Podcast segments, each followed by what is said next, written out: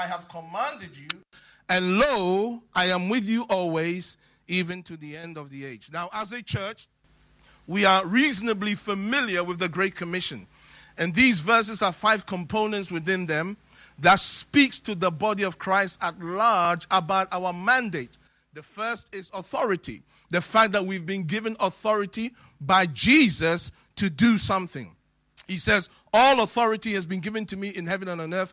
Go, therefore. So we've been given the authority or the right to go and do something. He says, Go, therefore, and make disciples of all nations. Second component is that we are to go. That is, we are to reach out to our world, our world being our context that God has placed us or sent us to impact. Go. And the third component, make disciples. That is discipleship. We have been given a mandate to make disciples or disciplined followers of our Lord Jesus Christ. First component is authority. We have the authority to do whatever we're going to do. Secondly, is um, evangelism. We have the, the mandate to go and to share the gospel. The third component, in order to make disciples. The fourth component, he says, baptizing them in the name of the Father, Son, and Holy Spirit is baptism. Now, this is very important. It speaks of the need for those who have come to a saving knowledge of Jesus to be within the context of a church whereby they can begin to grow in their faith. And the last component there is partnership. He says, Lo, I am with you always, even to the end of the age. In other words, we are to go in partnership with our Lord Jesus Christ. We are not to go on our own, we are to go in partnership with our Lord Jesus Christ. John chapter 20, verse 21. Our Lord meets the disciples, and it's very interesting when you read the narrative in John 20 that our Lord Jesus, after his resurrection, even though it was the 12, the scripture refers to them as his disciples. And there is a reason. He refers to them as his disciples because the mandate he's going to give to them is not because they are apostles, but because they are disciples. Say disciples. He says, As the Father, if I say peace to you, as the Father has sent me, I also send you. So I want to point out two things out of Matthew and out of this verse. And that is there is a mandate on disciples, not pastors, not apostles, not prophets, not teachers, but on disciples to go and make disciples. And so if we are disciples of Jesus Christ, then this mandate is upon our lives. Now, beloved, I'm going to say something that will shock you. I am totally convinced that the reason why you are on earth is because of discipleship. I'm totally convinced. It's because of the mandate on your life to be an ardent pursuer of our Lord Jesus, to be his disciple. And if you are his disciple, then eventually you will disciple others. Because he said, Follow me, and I will make you fishers of men. As I've been praying and waiting on the Lord, one of the things that I am believing God for out of this small conference here, that 50 churches will be birthed as a direct result of this small conference here. That 10,000 people will come to a saving knowledge of Jesus as a result of this conference here. Somehow, somebody will get a mandate on their life and they'll say, you know what? I am going to make a difference. I am going to go and I'm going to make a difference. And who knows, that somebody might be you. I said, that somebody might be you. We're talking about the purpose of supernatural anointing. Now, how did the Father send our Lord Jesus? He says, As the Father sent me, I also send you. How many of you believe that you've been sent by God? How many of you believe you've been sent? All right, you've been sent. You believe that, yeah? You believe you've been sent. How have you been sent? How has He sent you? Well, as a disciple, He says, As the Father has sent me, so send I you. So, how did the Father send our Lord Jesus? You see this in Luke chapter 4, verses 18 and 19. He said, The Spirit of the Lord God is upon me. Oh, sorry, actually, the Spirit of the Lord is upon me. Isaiah says, Lord God. This one, he says, The Spirit of the Lord is upon me because the Lord has anointed me to preach the gospel to the poor. He has sent me to heal the brokenhearted, to proclaim liberty to the captives, and recovery of sight to the blind, to set at liberty those who are oppressed, to proclaim the acceptable year of the Lord. That is how the Father sent our Lord Jesus. So, that mandate on our Lord is the same mandate on you and I. And just for measure, in Mark chapter 16, from verse 15 to verse 20, in Mark chapter 15, in verse, uh, from verse 15, our Lord says, Go into all the world and preach the gospel to every creature. He who believes and is baptized will be saved. He who does not believe will be condemned. And these signs will follow those who believe. So, just for measure, to underscore the point, he says, certain supernatural signs will follow those who believe. Beloved, there is something wrong with our gospel when we're not seeing signs following believers. As I've been waiting on the Lord, I have some very clear mandates from the Holy Spirit about how we as a family of believers are supposed to operate.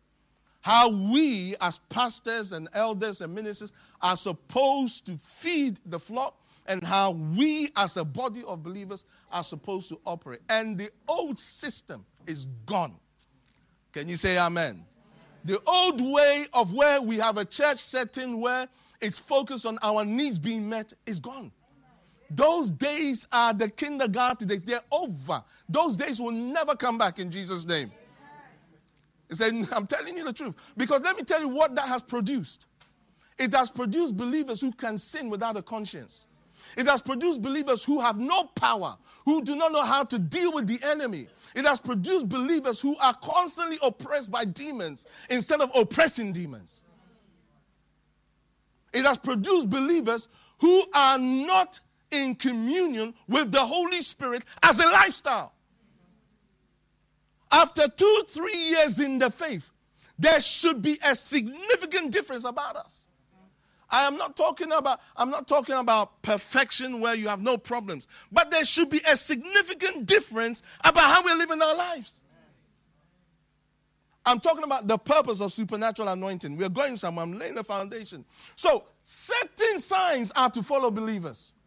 He says, In my name, they shall cast out demons. They shall speak with new tongues. They shall take up serpents. And if they drink any deadly thing, it shall not hurt them. They shall lay hands on the sick, and they shall recover. Five supernatural signs. Now, in verse 20, the scripture says this. And they, these are disciples, say disciples. And they went out and preached everywhere. The Lord working with them, confirming the word through the accompanying signs. Now, that is the issue. When was the last time you went somewhere to preach the word? I'm serious. When was the last time you, as an individual, decided, I am going preaching? I am going to preach somewhere. And as I preach, I expect God to confirm the word. Say to your neighbor, it's time to preach. Yeah. Come and tell somebody it's time to preach. We're talking about the purpose of supernatural anointing. There is something wrong with our churches. I'm telling you. When we get excited when some one person comes and they're doing signs and wonders, and we all get really excited. Ooh, the prophet is coming. Ooh, the apostle is coming. There's something wrong with that. It's seriously, it's something wrong. When our children have no idea of the reality of the power of God that should be flowing through our lives, there is something seriously wrong. When our lives does not prove to our children the authenticity of this message, there's something wrong. But that's for me and my house. I said, that's for me and my house. It's not going to be so. It's not going to be so. We have to have a different paradigm. Like Kwame was saying, sorry, Pastor John was saying, like Pastor John was saying, we are living in serious times. You know, it's gonna get worse as far as the world is concerned. You know, the world has no hope. I'm telling you this now. The world has no hope. You look, you, if you follow current affairs, you see things are getting worse. And there is a reason. Because we, the church, are not being salt. We are not being salt. I was listening to one preacher and he said this it's on our watch that they've legalized homosexuality. It's on our watch. Whilst we were pastors, they legalized it. Brother, we, there is something wrong with our message. There's something wrong with what we're doing church. When we are now afraid to say this is a sin, that is wrong. In case the church gets offended, not even the world, the church. There's something wrong. Now, we're talking about the purpose of supernatural anointing. I'm getting somewhere. So you see that even as a disciple, when you preach, as a result of you preaching the gospel, your converts, not you, your converts will have supernatural signs following them. When was the last time your convert had supernatural signs following them? Your convert, you yourself, where are your signs? there is something wrong with our message. There is something wrong with our message. He said, These signs shall follow those who believe. One, they will cast out demons. One of my first encounters with casting out demons was actually in church. I was in church, and the elders of the church were facing a demon, and they could not cast it out. And me, I was having my own personal struggles, minding my own business, and they called me to come and cast out this demon. This was one of my first encounters. I wasn't a pastor. I wasn't a minister. I wasn't an elder. I'm not even sure I was a cell leader. But we cast it out. It took us all night, but we cast it out. Because we didn't know what we were doing. That was my first experience. How many of you have cast out demons before? Can I see? This is a shame to our, our ministry. I want you to raise your hand. Let me see. Yeah, this is a shame to our ministry, Pastor John. Sorry, Philip. We haven't been doing our job. Look at the hands. Come, let me see the hands. It's not a lot. How many of you believe in Jesus? Can I see? Yeah, that's why we're here. That's why we're here. We are here because we have to correct this error. Amen. We have to correct this error. There's something wrong.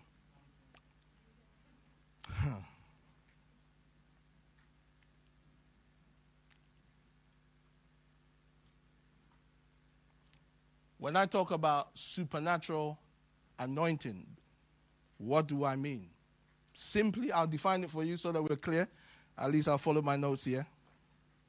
It is the application of the power of God in a given context to have an effect that goes beyond the established laws of nature. God's power affects a situation whereby the natural course of nature has turned how things should normally go has changed.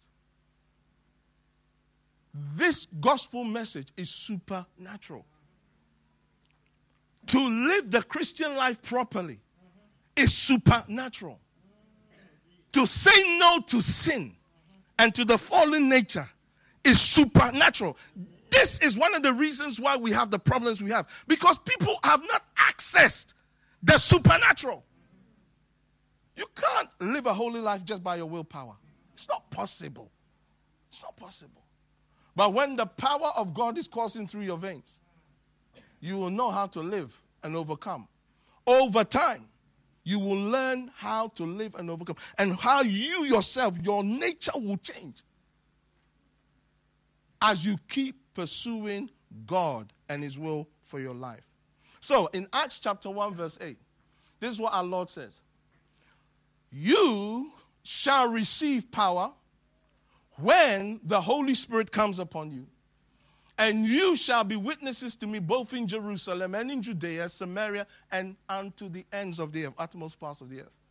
So, when the Holy Spirit comes upon you, he says you will receive power. Now, that word power in the Greek is dunamis. And that word dunamis literally talks about miraculous power. But more than that, it's talking about miraculous power that is inherent to wherever whoever has that power. It's power that is inherent to whoever has it. So if you receive the Holy Spirit, then whatever power he has is released through him. So when he says you shall receive power, you receive miraculous power when the Holy Spirit comes upon you. That miraculous power is, by the way, is not limited to a church setting. It speaks of miraculous power to do with resource, whether it's people resource, finance, healings, uh, signs and wonders, whether it's army, whatever context the power of God is needed, is what it's referring to. Any context. But the purpose of that power is that you be witnesses in Jerusalem, Judea, Samaria, to the ends of the earth. And again, this is the reason why we're not seeing the power. Because many people, their mindset about the power of God, the anointing of the Holy Spirit, is in order for them to get a personal breakthrough. It's in order for their lives to get better. It's so that they're free from addiction. It's so that they're no longer depressed or oppressed. It's so that they can they can be happy. They can get they can get a wife. They can get a better job. And because of that, and which is actually a perversion, it's actually a perversion of the gospel. So, because of that, what happens is when people are looking for the power of God, it's with the wrong lens. The purpose of the power is so that you demonstrate Jesus as a witness of His. That word witness is as a martyr, somebody who has died and is willing to die for their stand and identify identification with Jesus. That's what, you shall be witnesses of me, both in Jerusalem. Say Jerusalem. Jerusalem. Samaria. Okay, you don't need to repeat that. Jerusalem, Judea, Samaria, and the atmosphere of the earth. Four arenas or four, four realms or four um, places where we are to be effective witnesses. Our Jerusalem speaks of our immediate vicinity. It may include our families, friends, etc. Then Judea speaks of uh, surroundings that are unfamiliar to us. It may be strangers that we meet. Um, sorry, sorry, yeah, Judea. That's like strangers that we meet, people that we're not so familiar with. Then Samaria speaks of the next phase where it deals with um, people that we don't really associate with. The Samaritans had nothing to do with the Jews. Then, uttermost parts of the earth. In other words, anywhere we go. Beloved, what impact have you made in your Jerusalem? I really want to provoke you to be a different kind of Christian because for me, my goal is this. You be so determined to be like Jesus and pursue Jesus that you are willing to do whatever it takes. That's my goal. In this conference, my goal is that we will leave here with a fire and a zeal to pursue Jesus. Beloved, if you pursue Jesus, I tell you, he will make demands on your life that will be uncomfortable for you, that will make you stand out, but in the end, you will see his power through your life. For some of you, when you leave here, you will know what you're supposed to do and you get on with it. You know, I'm going to digress a little bit. How many of you have heard of um, John Wesley? yeah, John Wesley. By the way, I know what Pastor John said, and I agree with him. When the, the time comes for you to go and, um, to your bedroom with your little ones, you can go, you are released. Those of you who don't have any little one, stay here. Till we finish. You paid good money to be here, or got good, uh, was it, trust fund help. Whatever, it's all money. Whether it's from the trust fund or your pocket, it's money. So we're going to make good use of it. You can guide me with the time, but you cannot rule me with the time. That's why I have the evening sessions.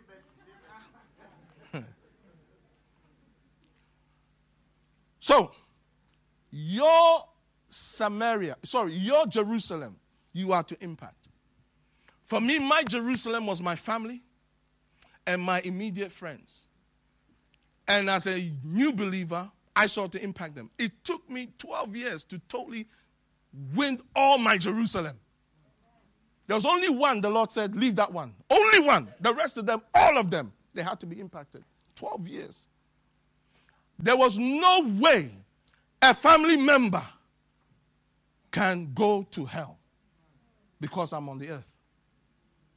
And I told the Lord, how can they go to hell and I go to heaven? It's impossible. It cannot happen. Some of you, you are, you are, you've decided that it's in God's hands if your family gets saved. It's a lie of the devil. It's in our hands. God has done his bit and you are to do your bit. I'm telling you. You better learn how to prevail and pursue God in prayer for your family because the devil wants to kill your family. The devil wants to destroy your family. We have put embargoes on our children's lives. We have decided way before they were conceived who they will marry and who they will not marry, how they will live. We have decided it. We told God, nobody can come through these loins and go to hell. It's impossible. Even the generation coming. It's not possible. No seed of mine is going to hell. It's not possible. In Jesus' name. So we used to ask the Lord, You have to save my dad. You have to save my dad. 12, 10 years, my dad. 11 and a bit, my mom.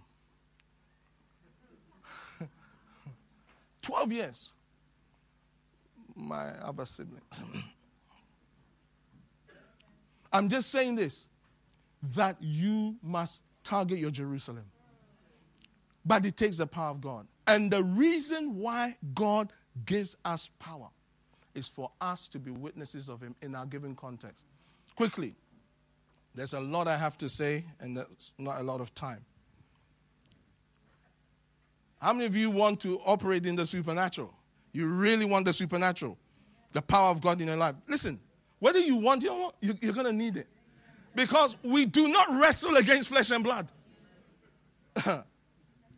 Ephesians 6:12 For we do not wrestle against flesh and blood but against principalities, against powers, against the rulers of the darkness of this world, against spiritual hosts of wickedness in heavenly places. The warfare that we are in, you need the power of God. The enemy is determined to frustrate you. I'm telling you, the business that God has given to you is not for money, it's for the kingdom. It's for the kingdom, it's for the purpose of discipleship. Even the person you marry is not just for marriage, it's for the kingdom. So that he can have holy seed through you. That's what he says. For the kingdom. And the reason why you're single is for the kingdom. What kingdom? The kingdom of God. The kingdom of God.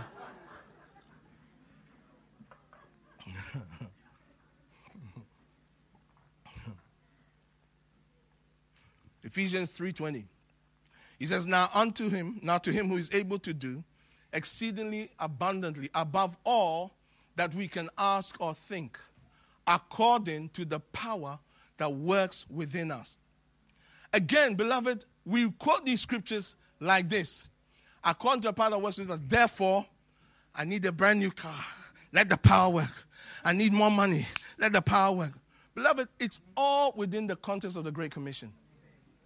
The Great Commission, listen, when Jesus said this, he said this all authority has been given to me in heaven and on earth. Right? That means all the right to exercise any kind of power has been given to him in heaven and earth. And on the basis of that, go and make disciples. So, what he's saying is this every kind of power that exists exists for the purpose of making disciples. Listen to me. If you discover this reality, your grace levels, whatever God has deposited in you, will begin to flourish. Your whole life will change.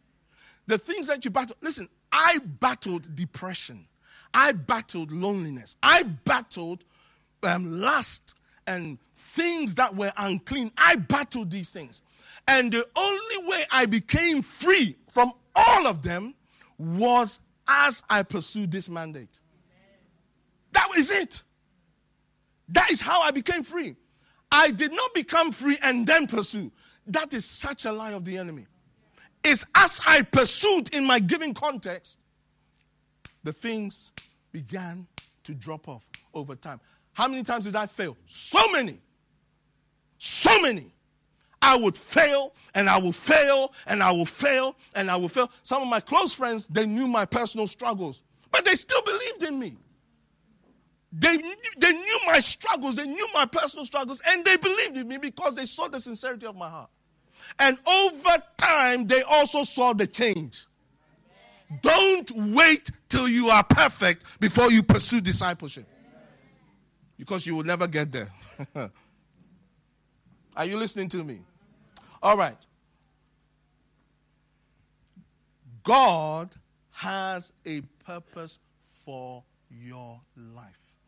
It is called making disciples. Whether you're a lawyer or a doctor, whether you are a homemaker or a farmer, whatever it is within that context, you are to make disciples. Listen to me. Even if your whole life you make one disciple, it is a great achievement. Now, don't get it confused. There is a difference between seeing souls saved and making disciples. A disciple becomes what you're carrying, or you deposit what you've got of Christ into them. Converts will come and go. We're not called to make converts. People get saved, they give their life to Christ, they'll be with you for a while, and then they may move on. That's great. We are not against that. But disciples, that takes time. That takes time. And every one of you, or oh, after five years, you should be able to say, That's my disciple. After seven, eight years, ten years, you should be able to say, These are my disciples. But we're all saying the same person is our disciple. the same person. And then you ask the person, who's your who's disciple? And they point, oh, that person. None of the ones that we're claiming. Creflo Dollar, he's my disciple. He's the one who discipled me. Supernatural anointing is given in this dispensation in order for the church to fulfill the Great Commission. Let me give you other reasons why we need supernatural anointing. Number one, to remove burdens and destroy yokes. Remove burdens and destroy yokes. Isaiah chapter 10, verse 27. It says, And it shall come to pass in that day that his burden, the burden of the Assyrian, which is a type of demonic power or Satan, shall be taken away from off thy shoulder, and his yoke from off thy neck. This is a King James Version. And the yoke shall be destroyed because of the anointing. The yoke shall be destroyed. So the anointing in this context can be defined as the burden removing, yoke destroying power of God. The power of God that removes burdens, things that weigh people down, and destroys yokes, things that binds people. That is one of the reasons why we need supernatural anointing. Another reason is this in order to do good and heal all who are oppressed by the devil. There are so many oppressed by the devil. So many of the people we know, even in our church, are oppressed by the devil. And by the way, there is a difference in how you minister to believers who already have Christ and how you minister to non believers. I have seen uh, the power of God much more amongst non believers in, in dramatic ways than amongst believers. Because you see, with believers, after a few months and weeks and years, God expects you to take care of yourself. No amount of oil we pour on your head is going to make any difference except make you more greasy. After a few years, you're in church and you're getting ministered to, you come to Pastor, uh, Pastor John or um, um, Bishop Les or uh, Prophet Steve, and they lay hands and they come out, be gone, and oh, these guys are powerful. Then one day you come to them, Pastor, let's be gone. And the thing is just, so it, the anointing seems to wane on him. So you go to the man of God, the teacher, Reverend Dompre, be gone. And the thing is, Say, ah, I know what it is. It, we need the prophetic unction. Be gone. It's still not going. See, these men of God, they've lost their anointing. No, they haven't lost their anointing. You now have to do something about it. But when it comes to outsiders, especially people you know, I remember once Zen was telling me a story how a non Christian friend of him, he's had a headache, and he said to him, Do your headache thing. Remember, do your headache thing. Because he would do, he would do something like, I don't know what you did, flicked your finger or I don't know, and the, the headache would go. So when they had, oh, just do your headache thing. Yeah, that's a good testimony. Did you win him to Christ? No, sorry.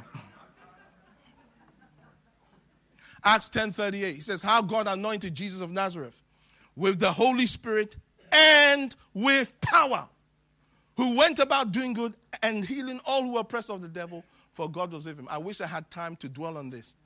Being anointed with the Holy Spirit and with power.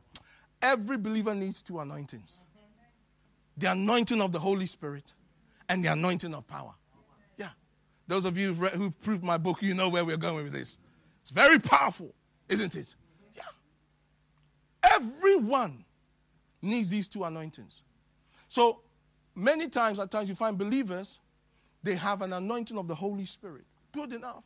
So it begins to lead them and guide them, but there's a lacking of power because the power has to be re- released through another process of denying your flesh through fasting and praying and seeking God. is not earning the power, it's causing this to be able to handle the power. Because you have to be able to contain that power. Otherwise, it will destroy you. I remember many years ago, I'd ask the Holy Spirit, please let me know when, when I'm doing the wrong thing. Please let me know when I'm doing the wrong thing. Please let me know when I'm doing the wrong thing. I tell you, no, no disrespect intended. I, I, at times, I regretted that prayer. Because sometimes you're talking to people and you can tell they're not checking you at all, but they're saying all the nice, right things. And the Spirit is telling you something, and you feel, oh my Lord, what have I done now? And months later, you find out what it really was going on. It comes with a burden, a responsibility that at times is uncomfortable. How many of you want the power? Oh, you've changed your mind now. It's like, you need it. Thirdly, why do we need supernatural anointing? To preach the good news to the poor and demonstrate God's kingdom. The scripture we read in Isaiah, or sorry, Luke 4, also in Isaiah 61, talks about this.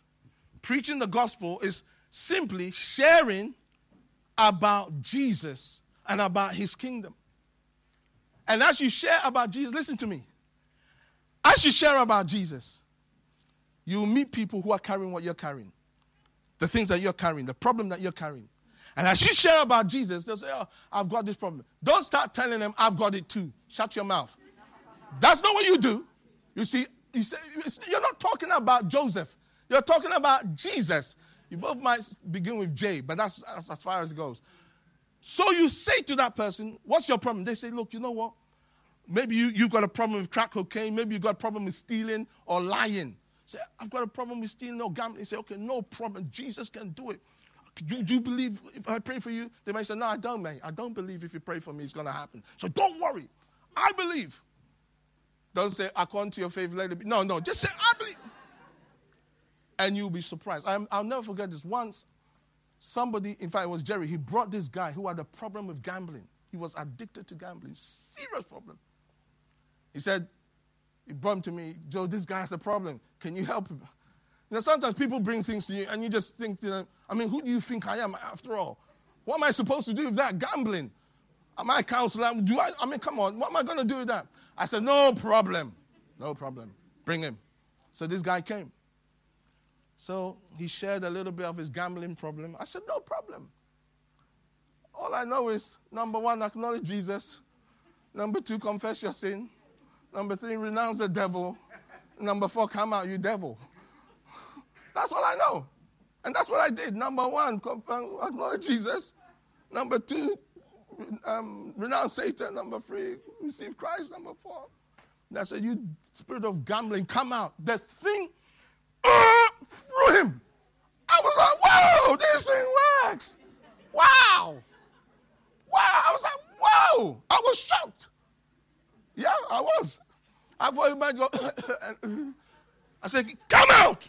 Gambling spirit, come out. The guy, by the way, was nice English guy just talking to me. Uh, yeah, you know, man, you are. I said, okay, now it's time to pray. Because you devil, come out.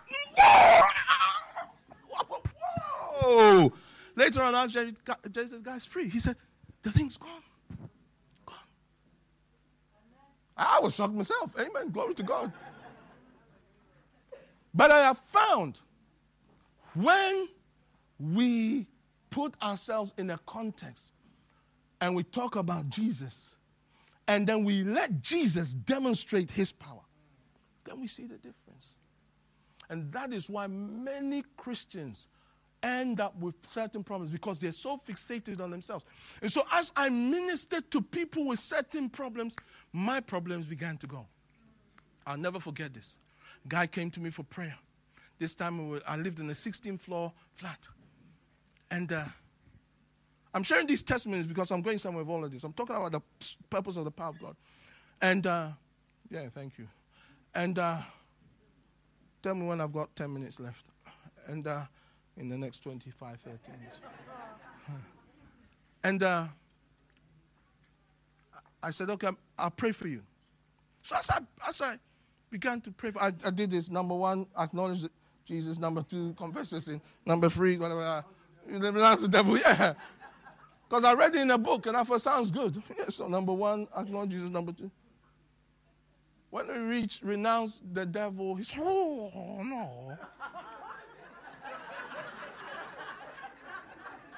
it was just me and him. 16th floor, flat. No, I'm gonna throw you out of this window. I said, wow. You see, those things don't frighten me. I just thought, wow, it works. Great. I got you, devil. I said, shut up and come out. Oh, wow. wow. Come out. I never forget one Christian who used to give us a lot of headache. One day was locked in a room with a, a, a, another believer who began to manifest. This Christian who used to give us headache started to beg the devil. I said, ah, next time you give me headache, I'll call these demons.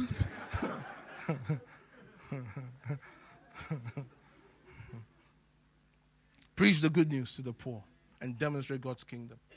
That's why we need the anointing. Number four, in order for us to be taught all things that we need for God in his kingdom. Look at what he says in 1 John chapter 2 verse 27. 1 John 2 verse 27. He says, "But the anointing, say the anointing.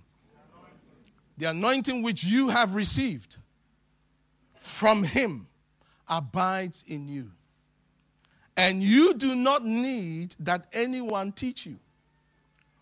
But as the same anointing teaches you concerning all things and is true and is not a lie, just as it has taught you, you will abide in him. Now, we, we don't have time to unpack all of it. He's not talking about you don't need teachers. What he's saying is this the anointing that you have received teaches you or shows you everything that is consistent with the ways of Christ. So you don't need somebody to come and tell you something outside of that.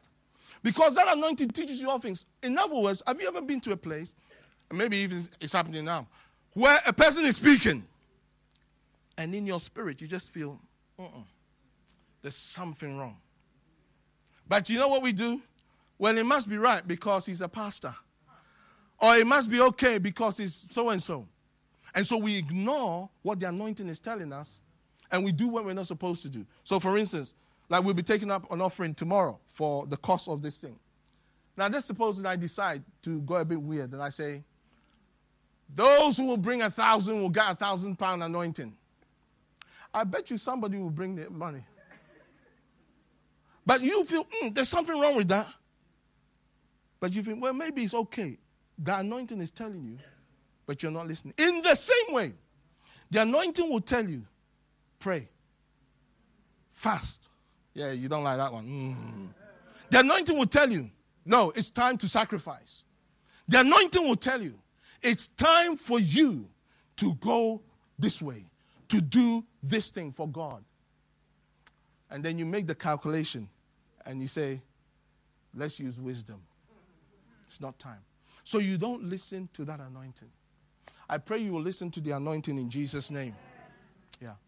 All right. Because of time, I want to wrap this up. Say to your neighbor, you need the anointing. Come on, say to your neighbor, you need the anointing.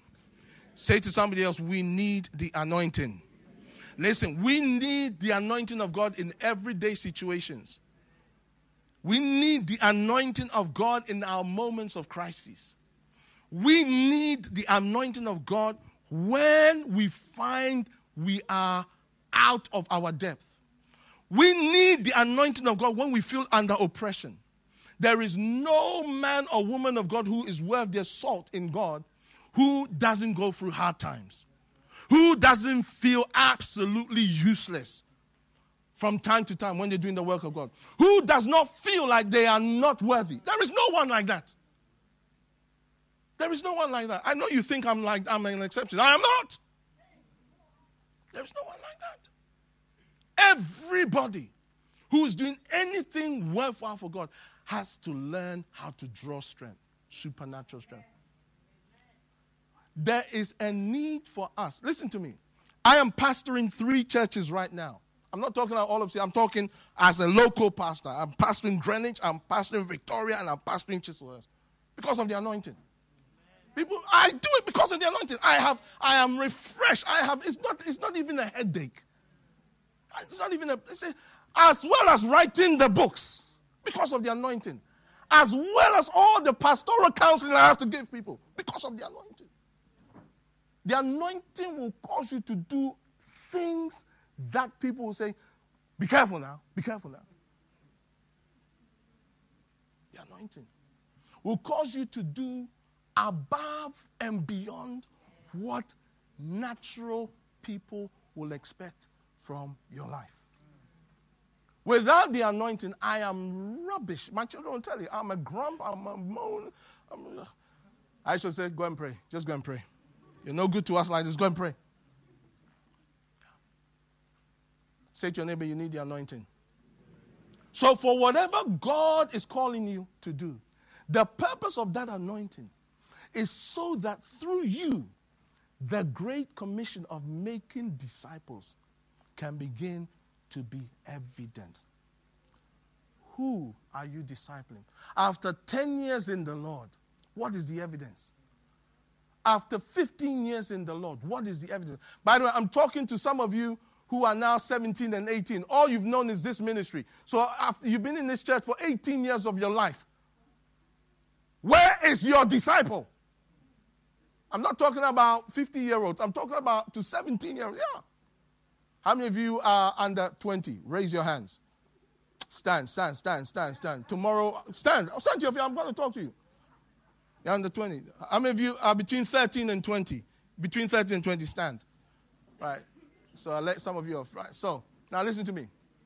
Tomorrow I'm going to talk to you. Look at look over here.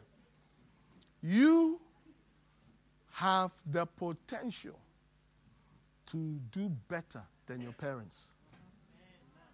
When you plug in to Jesus and his anointing on your life. You can take your seat. God wants us as a people to begin to believe Him above and beyond what we have been used to. If you can hear what the Spirit is saying to you, if you can hear it, it will challenge you, it will stretch you, it will cause you to feel inadequate in yourself. But when you say yes to what he is saying, his supernatural power will come upon your natural ability and cause you to do the supernatural. That's how it works. There are several, I mean, I'm not talking two or three, I mean several of you who by now you should be doing your vocation and pastoring a church. Yeah, yeah, you see? See how happy you are about that statement? You might not believe me. Wait till you get there and you hear it. You hear it from the Lord. But you think, I mean, you, you should be pastoring Greenwich or pastoring Life Center. I'm not talking about, I'm talking about people who don't even know Jesus. People who are much younger in the faith than you are. The people that I started pastoring were all new believers except for Pastor John. He was the only one who was mature as I was. The rest were all new converts. They were all young Christians. Pastor Philip, at the time when we started pastoring, and he was an elder of our church, was in the Lord five years. Isn't it? Five. Five years. How many of you have been in the Lord for five years or more? Five years or more. So you qualify for eldership. if you follow Philip's pattern. Now, since that time, Philip has pioneered in Sierra Leone, has pioneered in um, and South Woodford, has done many, many missions, has seen many people minister to, healed, delivered, counsel, all kinds. But when he started, there are people in this room who are far more mature than he was. The difference was he made himself available. I pray you make yourself available. Yeah. The supernatural anointing is given to us so that in our giving contest we can show who Jesus is like, what Jesus is like, and we can bring about his kingdom in the lives of people. I want you to bow your heads and close your eyes. We're going to pray.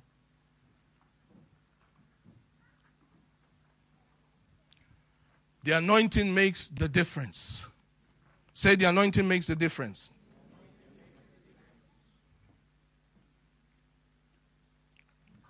Say, I want to make a difference. Yeah. You will make a difference. I said, You will make a difference. In fact, before I pray, I want to say one or, more, one or two more things. Sorry, look up. Colossians chapter 1, verses 26 to 29. Paul says something. He said this. You see, the Apostle Paul was able to make such a difference because of the anointing. Now, he was the least of the apostles. He wasn't being humble, it was a fact. He was the least of the apostles. But the anointing of the Holy Spirit made difference. I tell you, Kwame, we are going to make a difference. I tell you, we are going to make a difference. I'm telling you. I tell you, I see it. I was saying to Aisha, what God, the Holy Spirit has been telling me we are going to make a difference. I'm telling you. It's going to be awesome. It's going to be awesome. Because there are people in here that are ready for the Holy Spirit to do mighty things through them. Look at what he says Colossians chapter 1, verse 26 to 29 says, The mystery which has been hidden from ages and from generations, but now has been revealed to, this, to his saints. To them, God will to make known what are the riches of the glory of this mystery among the Gentiles, which is Christ in you, the hope of glory. Now, look, he says, To this end, Christ in you, the hope of glory. Huh, to this end, I also labor, striving according to his working, which works in me mightily. According to his working, which works in me mightily. Say, Lord, work through me mightily. Come on, say, Lord, work through me mightily. Come on, say, Lord, work through me mightily. I tell you, God's Holy Spirit can so anoint a person that is the least amongst the least and make them the pattern apostle for all generations. The anointing of the Holy Spirit, the supernatural power. Don't limit God to your ability. Listen, for me, I tell you, all guns of, all best off. I said, I said to my wife, for me, this new phase, the prophetic word is you're entering apostolic season. I have said yes. And it will cost me, yes. It will cost us, yes. But I have said yes. Because before I leave this earth, nah, we must see millions come into the faith because we walk the earth. Millions. I'm serious. Not hundreds, not thousands, millions. I'm serious. I want to rescue the perishing. Look at what happened the other day in Bulgaria and Sweden. About 70 people died suffocating because they want a better quality of life. People just like you and me. Look what's happening in Syria. I mean, it's crazy things happening. And I've said, wherever you want me to go, I'll go. Wherever. I will go to Saudi. I will go. Fact, I've seen myself in Saudi Arabia. I will go wherever. I will go. Where ISIS is, I will go. If it's my last journey, I will go. I am not afraid. No, rephrase. I am afraid, but I'll still go. I'll go. Now, seriously, I will go. We're not afraid. We will go. To this end, also I labor. Christ in you, the hope of glory. If you focus on Jesus, if you focus on Jesus, you're okay. If you focus on Jesus, you're okay. If you focus on Jesus, you're okay. If you focus on Jesus, you're okay. Your school will be okay. Your ministry will be okay. Your life will be okay. Your family will be okay. If you focus on Jesus. If you try and compare yourself with themselves, you're not wise. One more scripture and then I'll close. Romans chapter 15, talking about Paul the Apostle, from verse 18. He says, For I will not dare to speak of any of those things which Christ has not accomplished through me. Goodness me. What a statement. I'm not going to talk about what Christ is doing in others. I'm going to talk about what Christ is doing in me, through me. That's what I'm going to talk about. That's what I'm going to talk about. You know something? When we started CLF, I had a, I had a battle in the spirit. I've been told this to you. I might have told Pastor John. And I saw a spirit. And in that vision, that spirit actually beat me. I was wrestling and it beat me. And I was not happy with that vision. But I understood what it meant that I was not ready for certain levels of authority. And so I remember saying to myself, as I looked at our church in Greenwich, I remember saying, you know, I was saying this with Philip and John the other day differently. I said, if I'm not careful, 20 years' time, we'll still be 200. So, what I'm going to do, I'm going to start bearing fruit in other places until I come to the place where that mega church that God has put in my heart can come to fruition. I made this decision in the 90s. And that's when as the Spirit led me, we began to plant in Ghana and all of that. Now, I never shared, I'm sorry, guys, I never shared a lot of these things because at times I wasn't bold enough. I wasn't confident enough. But I remember making that decision because I had in my heart, we must have 1,000 members, da da da. So, as the Holy Spirit, as this foundation process of 20 years has come to its end, and I look back and I made the head count beginning of this year, I realized, but that's me. Actually, CLF, we are over a thousand adults and over 600 youth and children. Now, it's not a lot because we're laying foundations. But I realized that because I understood my level, I made good with my little strength to bear fruit where I could bear fruit. Now we've laid foundation. You watch in the next 19 years what's going to happen in the next 19 years, many people in this room will be pastoring their own churches. Amen. Yeah. Some of the churches will be 10, 15. Some of it will be 50. Some of it will be 100. Some might be even more. But many here will be pastoring churches. Women, men, many here will be, let me tell you what they'll be doing. They'll be missionaries in all kinds of places. All kinds of places. We will have homecoming services or conferences. And those homecoming services will be only for congregation leaders and it'll be bigger than this room here. I'm telling you. Yeah. You watch and see what will happen. You watch and see what will happen. Already, already, this year in July, the little Holy Ghost anointing we have, we planted six churches. Six churches. Six. All by the Spirit's leading. It wasn't even planned. Hassan planted in Sierra Leone in June, July. I planted in July. Kenya was planted in July. None of it was coordinated by me. I wasn't strategic. This is why I can't take credit. It was the Holy Ghost. Well, you watch what's going to happen. I said, you watch what's going to happen. Pretty soon, people like Janet and Esther. You should, you're just listening as I'm mentioning names. You should be mentioning your name will be going, they will come and say, she will say, Papa, I've started three here. Yeah. We have a lady in our church in CLF. she's planted, I think, four churches. Of the 33 churches we have, she's planted four. Single woman. Gives us headache. Sister Gladys. She's going on a mission Pastor Joe, I planted a church. What? You planted? I planted a church. Okay. May you bring us this kind of headache. I said, may you bring us this kind of headache. And not, Pastor Joe, don't get upset with what I'm about to say. I'm pregnant again. And it's not my husband. That's a headache that we, we will also have to deal with that. But we want better headaches than that. Pastor Joe, I've got 15 people in China.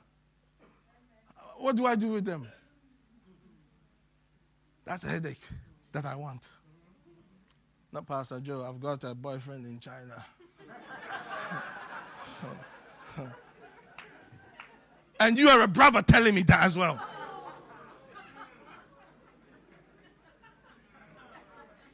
Let me finish this verse. For I will not dare to speak of any of those things which Christ has not accomplished through me. I share that testimony because I want you to understand what Christ is doing in our midst. In word and deed, say word and deed. He will work through you in word and deed. I see some of you preaching powerfully and bringing thousands to Christ husband and wife, the newlyweds, as they go on their honeymoons and they come back, the money that they use for their honeymoon, they save again, and this time they use it for mission. Mission. There's a paradigm shift coming. A lot of this wastage of money on holidays, you young people who can spend a thousand pounds on a holiday, young single person, thousand pound, bam, holiday, wham, is changing into missions in Jesus' name. He says in verse 19, in mighty signs and wonders, by the power of the Spirit of God. Ah, I want this. That God will work through you and I in mighty signs and wonders by the power of the Spirit of God. You will stretch out your hands, and demons, witches will be burning under the power of the Holy Ghost. You will. Yeah, that's what will happen. You will stretch out your hand in Brazil and witches will come under the power of the Holy Spirit, burning and screaming, ah, as the demons come out of them. You will. Yeah. Some of you, you're going to make such a difference when you leave this place. God already, some of you, has put nations on your heart. Don't postpone it to five years. Don't postpone it to 10 years. Listen, the other day, I was 25. Today, I am 50. 50. And I don't look 50. And I don't feel 50. But it's gone so quick. I said to the Lord, I'm so grateful. This is the message I'm focused on. Not how to get rich in five steps, how, how, how to be a happy Christian. What foolishness how, how to enjoy life and be happy in Christ, how to make more and more money. If I want a bank lesson, I'll go to the bank, not church. How, how, uh, what, what are the how, how to's these days? How to be? How? how? All right. He said, in mighty signs and wonders, by the power of the Spirit of God, so that from Jerusalem and round about to Illyricum, I have fully preached the gospel of Christ. May we come to this place.